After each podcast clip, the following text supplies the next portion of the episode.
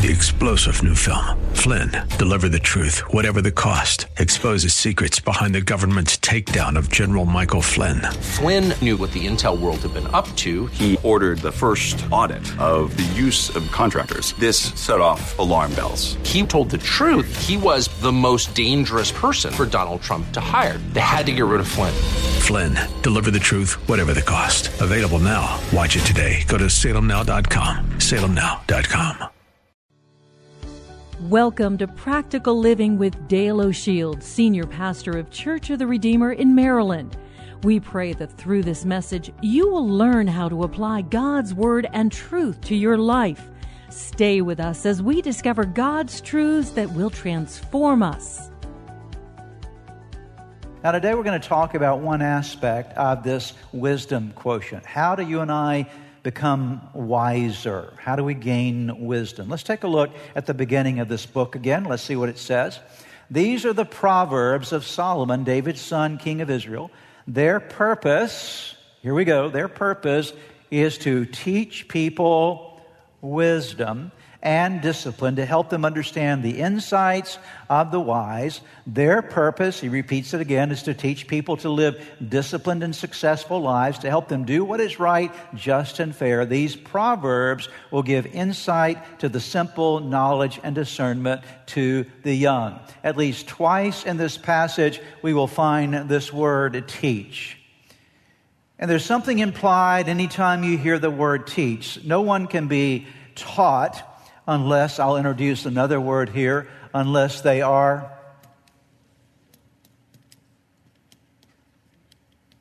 teachable. You can have a student in a class uh, for an entire year and they would perhaps learn absolutely nothing because they didn't desire to learn. They were not in the mode of learning. And so, if we're going to learn something or be taught something, we have to have a teachable attitude, a teachable heart, which in fact is another word for the very word we're going to focus on today, and that is the word humility. That humility is required to even gain wisdom in your life. So, I'm going to talk to you today about three things that you and I need to understand about humility and the opposite side of humility so that we can, begin, we can gain a greater wisdom quotient in our lives. Here's the first thing that I want all of us to recognize from Scripture today. The Bible teaches us that pride, which is the opposite of, of humility, what does it do to your life? Pride will destroy your life. Very clear in the Bible that pride is a very destructive force. Back in the early 1960s, medical science began to uh, expound upon a lot of research that was being done and had been done about smoking and cancer. And suddenly it came to the public attention that smoking cigarettes or cigars or whatever, whatever tobacco use might have been the case among a lot of people back in those days was creating a real major health crisis in our nation and was causing lots of unnecessary cancer. And so then we found these warnings being put on cigarette labels and, and tobacco products warning this is hazardous to your health or it can cause cancer. And because we were made aware of the reality that something was very dangerous, a lot of people stopped smoking. And a lot of people never started smoking because they realized this stuff is destructive. It's going to at least create the possibility of a shorter lifespan. So they made the decision this will not be a part of my life. And the thing that helped them do so was awareness because they became aware of how destructive tobacco products were then suddenly they said, This is something we don't want in our life. Now, I want to draw a distinction from that into our spiritual journey. The reality is in life, oftentimes what it takes in your life, in my life, to make a change in life is to understand how destructive something is to us. And when we recognize how destructive it is, it wakes us up to the reality to say, I don't want that to be a part of my life. I'm willing to make a change in my life because I don't want this thing, whatever it might be, spiritually speaking, I don't want this thing to destroy me. And the Bible teaches us that pride is one of those things that can absolutely do what to your life? It can destroy your life. I'm going to help us to see this a little bit more in just a moment, but let me first of all define pride for you so you and I can recognize what pride means. And I perhaps the best way to define pride, and I've used this before, I'll use it again today because I don't think it's uh, uh there's any better way to describe it for you. Is to take a look at what, at what is in the very center of the word, and the very center of the word is, is what? I. That's really what pride is. Pride is when you and I are putting I first in our life. When I is what I want, is what I will for my life. It is what I believe to be true about my life in opposition to perhaps what God says about my life. It's I thinking that I might be more important than anyone else. It's I thinking that I'm better than someone else. It's I thinking that I'm owed something that someone else is not owed. It's I'm thinking that I'm indispensable in some way. All of those words center around what pronoun? I. So, pride is when you and I put the I first in our life. And as I've described before, there's another word in the English language that has I first. Of course, you know what that is, correct? Sin.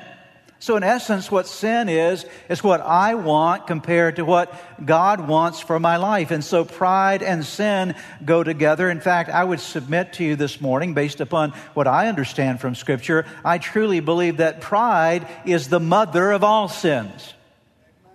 That if you really get down to it, as we're going to see in just a few moments, that the, the one that, the thing that births all kind of sin in your life is this very thing called pride. In fact, let's go back for a moment into ancient, ancient history at the time, even before the world was created by God. And we're looking up into the heavenly realms and God and the heavenly realms with his angelic host. And one of those angels was an angel by the name of Lucifer. And Lucifer was created by Almighty God. God, a beautiful creation of God. In fact, from what we understand about Lucifer, this archangel, the worship of God was piped through Lucifer. Everything of worship to God came through him until one day sin or pride was found in him. You can look this up in Isaiah chapter 14. Let me read to you just a little bit of what happens. It's not going to be on the screen, but I will read it for you because it describes the falling of Lucifer the falling of this angel because of pride. The prophet says, How you have fallen from heaven, speaking of Lucifer, morning star, son of the dawn. You've been cast down to the earth. You who once laid low the nations, you said in your heart. This is what Lucifer said. He's in the heavenly realms with God. But now notice what he says. I will ascend to the heavens. I will raise my throne above the stars of God. I will sit enthroned on the mount of the assembly of the most, of the utmost heights of Mount Zaphon. I will ascend above the tops of the clouds. I will make myself like the most high. What word do you find showing up time and time again? What is the word? And God says, No, no, this is not what heaven's going to be like.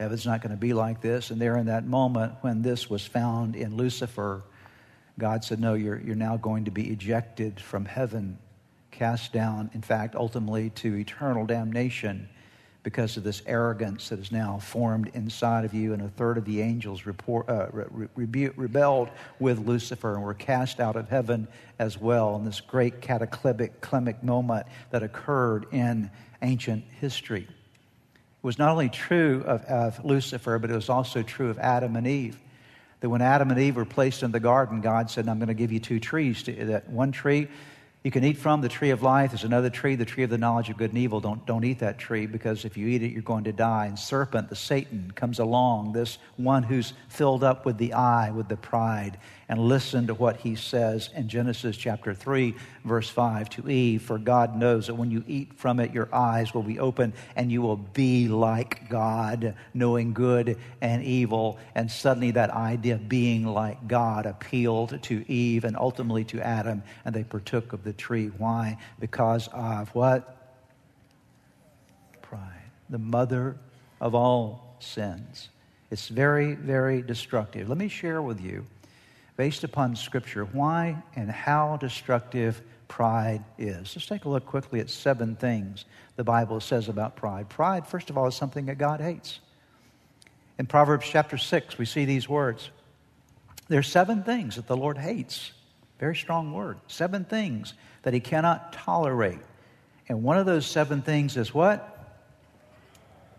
A proud look. It's not my purpose today to go through all seven, but one of those seven things that God says I hate and I cannot tolerate is a proud look, or pride, as another translation says. Second thing that you note about pride pride prevents us from receiving God's grace to change and grow. All of us need to change and all of us need to grow. Can I get an amen right there? Okay. I certainly do. How about you? Okay. I still need to change. I need to grow. There's stuff in my life that I know still needs to be worked on and changed. And I can't do it by myself. I need the grace of God to change. Amen? You can't change yourself. Don't think that suddenly you're going to be this better person because you pulled yourself up by your own bootstraps. No, you need the grace of God in your life to change. And pride actually prevents us from receiving the grace of God to grow and to change, to change and to grow. Look at this. I'm going back into the New Testament now. God opposes the proud but shows favor, or another translation says grace. It's the same word in the original language, shows grace to the humble. And so if you're going to attract the grace of God, what must be in your life? Humility. So pride prevents us. The third thing that we see here is that pride keeps, keeps us from admitting our, uh, our, from admitting our sins, our problems, and our needs. The first step in overcoming anything in your life that is difficult, that's a problem, that's a sin, that is a need in your life, is you have to do what? You got to admit it, okay? And pride just gets in the way of us saying, you know what? I got some issues in my life. I've got some problems in my life that I need to bring to God and bring to God's grace and power. And I'm willing to acknowledge that. But pride says, no, no, no. You can't admit that you're weak. You can't admit that you failed. You can't admit that you have a problem. You can't admit that you have a need. And so, because of that, pride keeps us again from receiving the grace of God, receiving forgiveness, and receiving transformation. Proverbs 26, verse 12 says, There is more hope for fools fools than for people who think they are wise. And oftentimes we think we're wise in the way we're living our life, but there's more hope for a fool than for someone who thinks they don't have any problems at all, or have any sins in their life, nothing that they need to admit. Here's the second point for today pride disguises itself. Here's the problem with pride pride is never going to show up in your life and say, Hi, my name is Pride, and I'm here to destroy you. Okay? Never does that. Pride doesn't do that. Pride shows up in your life in very subtle ways for all of us. Very, very subtle ways. And you'll never be able to deal with it, nor will I, unless you and I learn how to recognize it. And, you know, it's a lot easier to recognize it in somebody else than it is in ourselves. Amen? Okay? Oh, it's easy to, re- oh, that guy's a proud person. Okay? It's easy to recognize it in someone else at least to think that we're recognizing it in someone else, when in reality, oftentimes it's our very own pride that's really the issue or the problem. And so we need to get better. All of us need to get better at recognizing this stuff when it shows up in our life. Why? Because pride, what does it do to you? My first point? What's the first point again? It destroys you, okay? So you don't want this in your life. So we, you and I, it disguises it so it's not going to come out and say, like I said a moment ago, hi, my name is Pride. It's not going to do that. It's going to come in very subtle, disguising ways in your life and in my life. So we have to pay attention. We have to become uh, far more spiritually sensitive to recognizing it not in somebody else. Because ultimately, we're not really responsible for where they end up in life, but we are responsible for what's going to happen in our lives. And so, how do you recognize pride if it's disguising itself? Well, you have to listen and pay attention to some things. You have to listen to the way you talk because your words can reveal pride in your life. So you have to pay attention to your words, and your words reflect your heart. Out of the abundance of your heart, your mouth speaks. And so you pay attention to your words. Am I speaking in a proudful way? And is that coming from thoughts of pride in my heart? Am I the most important room, person in the room? Am I the most important person in the world from my perspective? And do my words reflect that? Is that pride, prideful attitude coming out? And, and I need to pay attention to how, how I act How am I acting toward other people? Do I, do I act in prideful, snobbish ways to other people? And, I need to become aware of this. I need to pay attention. There's something called a spiritual mirror, okay? And by the way, how many know mirrors are good for you, okay? They tell you when you look terrible, okay? okay. They tell you when you got stuff in your teeth, okay? They tell you when, your when, your when your coat's on crooked, or they, tell, they give you all kind of really important information, okay?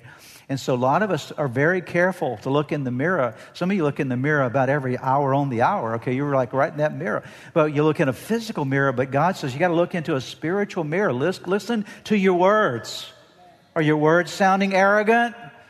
Hey, hey, pay attention to your heart.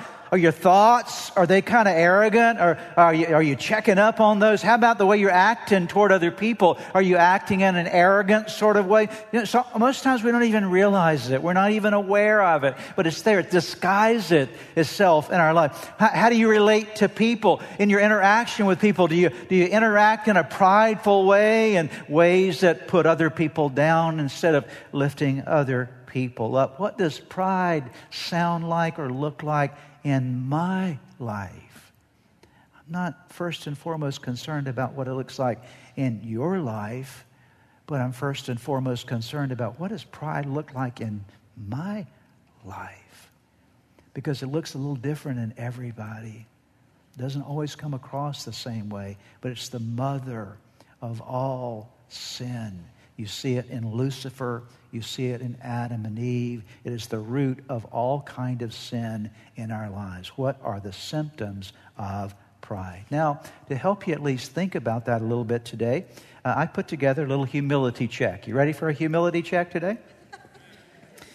You're going to find it. You'll see on the screen. That's where you can find it, church-redeemer.org slash humility. It's a little, little checkup for you, a little quiz that you can do. So I thought I would do it together with us in, in, in church. Is that okay? All right? You ready? So, what you're going to do in each of these little statements that I make is you're going to give yourself a zero that never happens in my life, a one rarely happens in my life, two, it happens occasionally, or number three, it's the usual pattern of my life. So, in other words, zero never to usually number three. And so, you're going to, when you take this quiz, what you want to do is score yourself on this quiz. Are you ready to hear the questions? Are you sure? Okay. Question number one I emphasize or exaggerate my title, occupation, positions, or connections when presenting myself to others. Notice the key phrase I emphasize or exaggerate my title, my occupation, my positions, my connections when I present myself to others. Is that a zero, never, or is that a three, usually?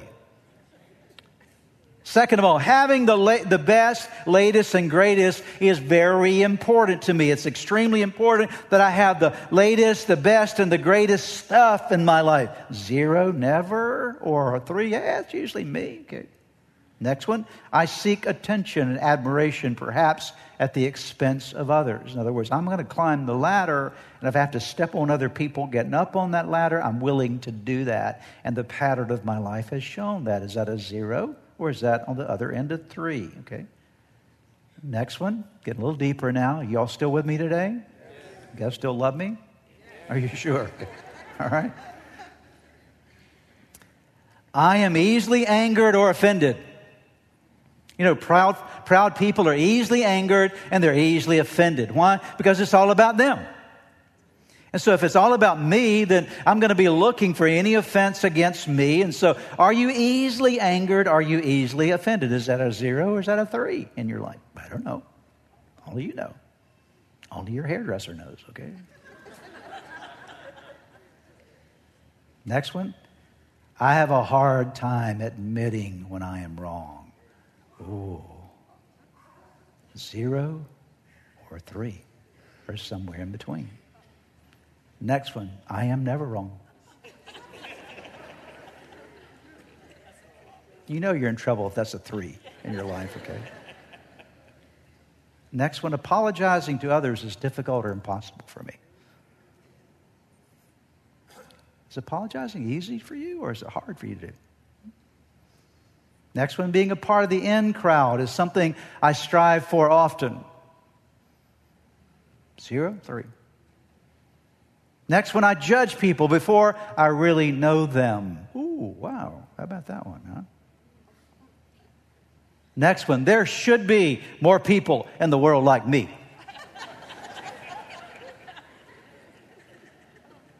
Last one, based on my answers above, I'm highly impressed with my humility. If you got a three there, it doesn't matter what you've got on the other ones, you're in trouble. Amen, okay?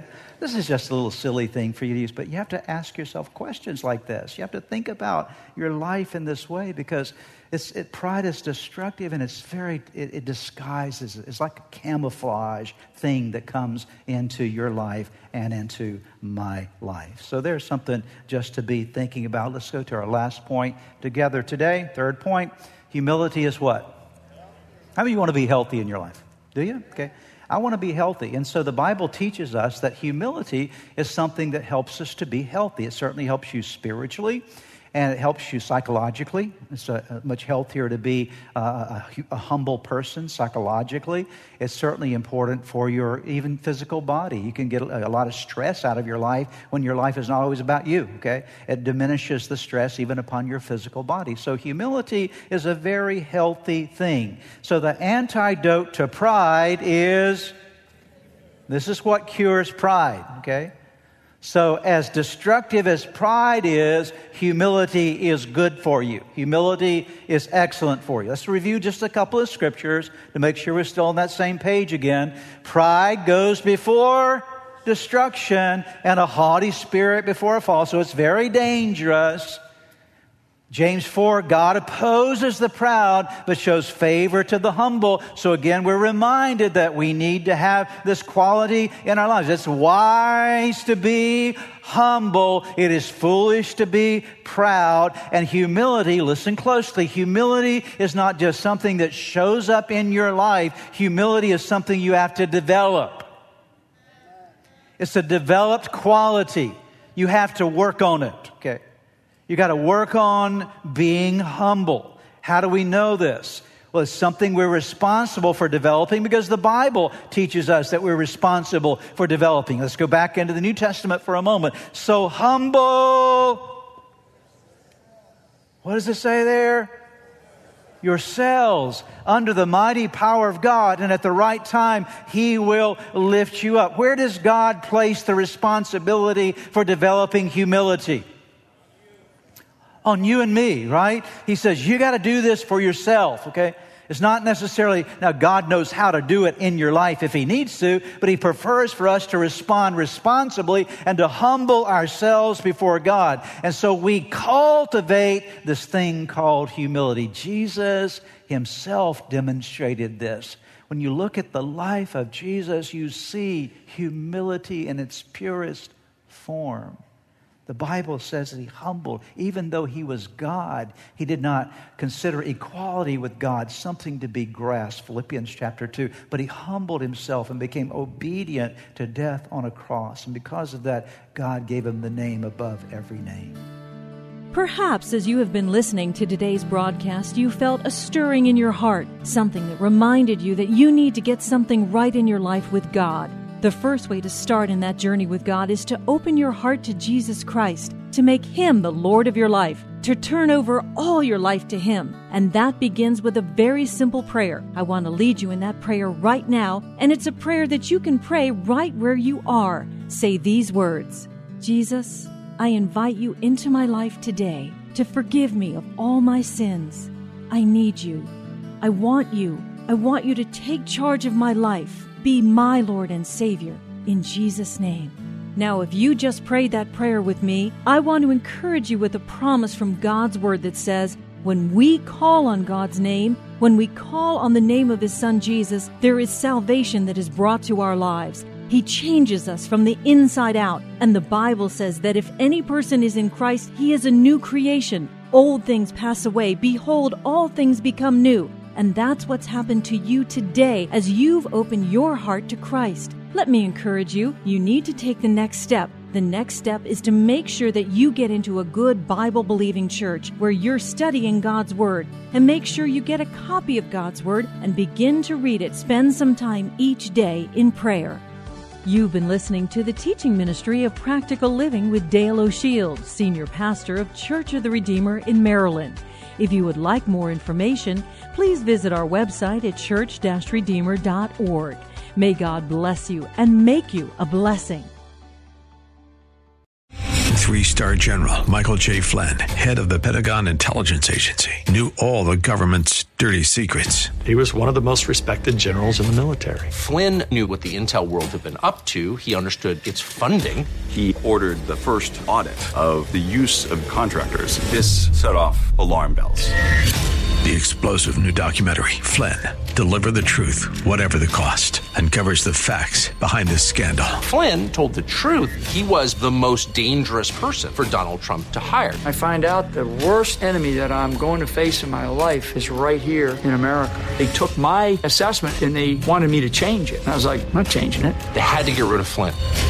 With in depth interviews, archival footage, and never before seen personal records of the man behind the headlines. I just felt like I was drowning. Flynn, deliver the truth, whatever the cost. Available now. Watch it today. Go to salemnow.com. Salemnow.com.